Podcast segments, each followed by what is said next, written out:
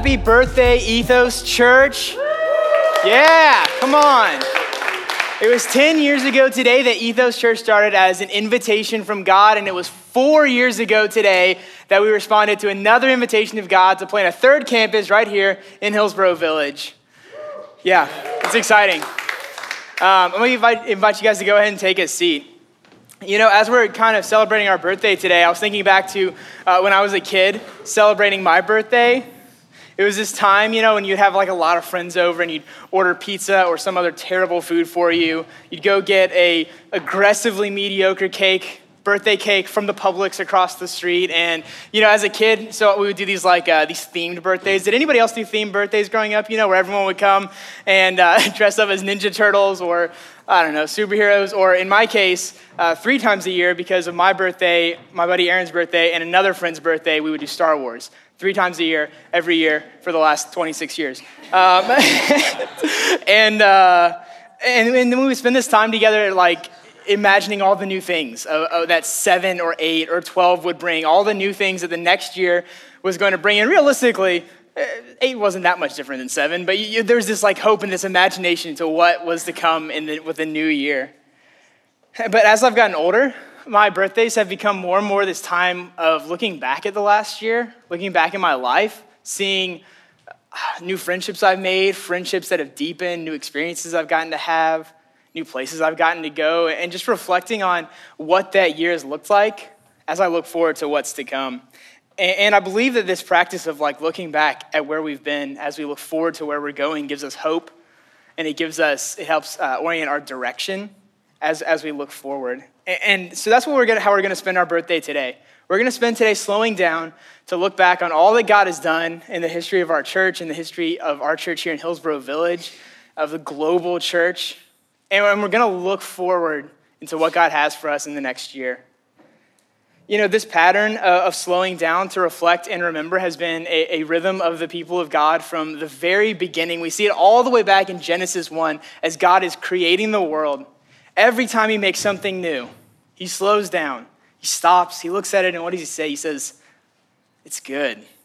And we see this pattern continue with the people of God. I'm going to jump forward a little bit, a couple hundred years to, uh, to Exodus chapter 12. And when we come to Exodus chapter 12, we're at this point where God is about to lead his people out of slavery in Egypt, where they've been for hundreds of years.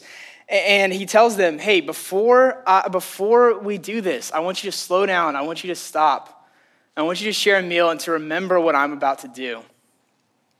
And this would become an annual celebration for the people of God called Passover. And every year, at the beginning of the year on the Jewish calendar, they would look back and remember what God did as they look forward to the year to come. Excuse me. okay. Wait, nope. Thanks, Ben. Um, Exodus 12, uh, verse 14, he says, This day shall be for you a memorial day and you shall keep it as a feast to the Lord throughout your generations, as a statute forever. You shall keep it as a feast. And then later on in the next chapter, he continues, you know, that when your kids ask, he says, You shall tell your son on the day that it is because of what the Lord did for me when I came out of Egypt. And this shall be to you as a sign on your hand and as a memorial between your eyes, that the law of the Lord may be in your mouth. For with a strong hand the Lord has brought you out of Egypt. You shall therefore keep this statute at its appointed time from year to year. And so every year, the Jewish calendar begins with this Passover feast to celebrate what God has done as they look forward into the new year. And, and there's many more days of celebration like this throughout scripture throughout, throughout the history of the people of God. Uh, Jesus does this. He continues in the New Testament where during a Passover feast, he institutes this new time of memorial that we celebrate every week called the Lord's Supper. It's a time where we pause and we remember that God came to earth in human form, that through the crucifixion and the resurrection, we have the hope of getting to know God. And these are just a few examples among many. There are other stories, there are other feasts, other celebrations. This has just been such a pattern of the history of the people of God forever. And in our culture, we tend to do just the opposite.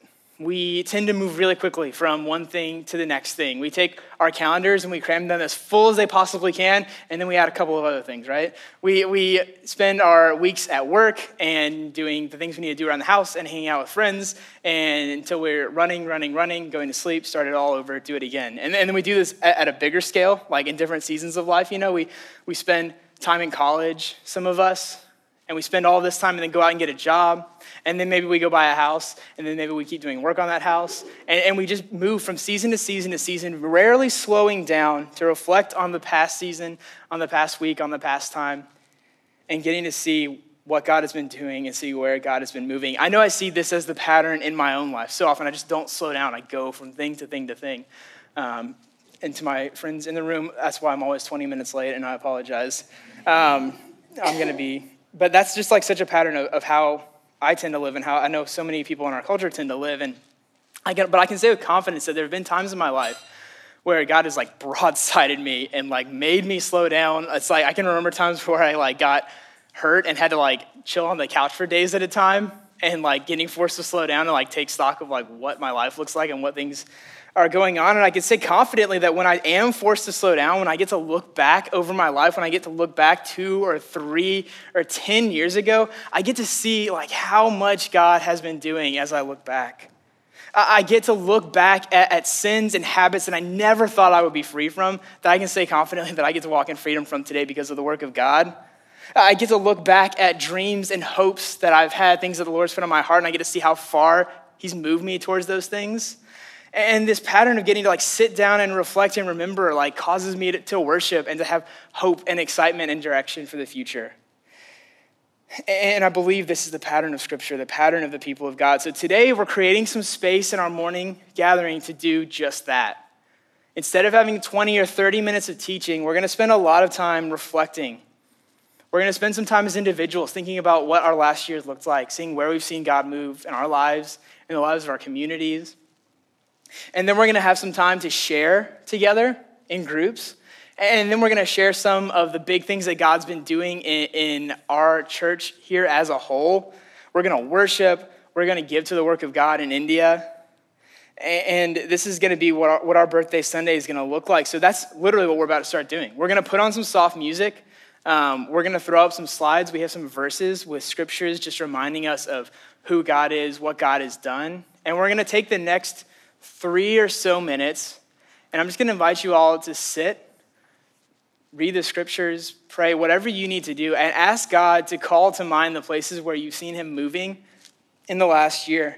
And there may be people in this room that are hearing me saying this, and they're saying, Matt, like, I haven't heard from God. I haven't seen God in a year or in years. And there may be some of you in here that are like, not even sure what you think about this whole God thing. And I just want to give you permission to be exactly who you are, exactly where you are today. That is totally okay. We're so glad you're here and you're so welcome to be here. But at the same time, during this time, I would invite you to just ask. Ask that God would show, him, show himself to you in a new way today, or maybe for the first time. So I'm going to get Ben to put on some music. Um, and I'm gonna get, we're gonna get a couple of slides on the screen, and we're gonna take about three minutes, and then I'll get up and, and transition us into another time of sharing.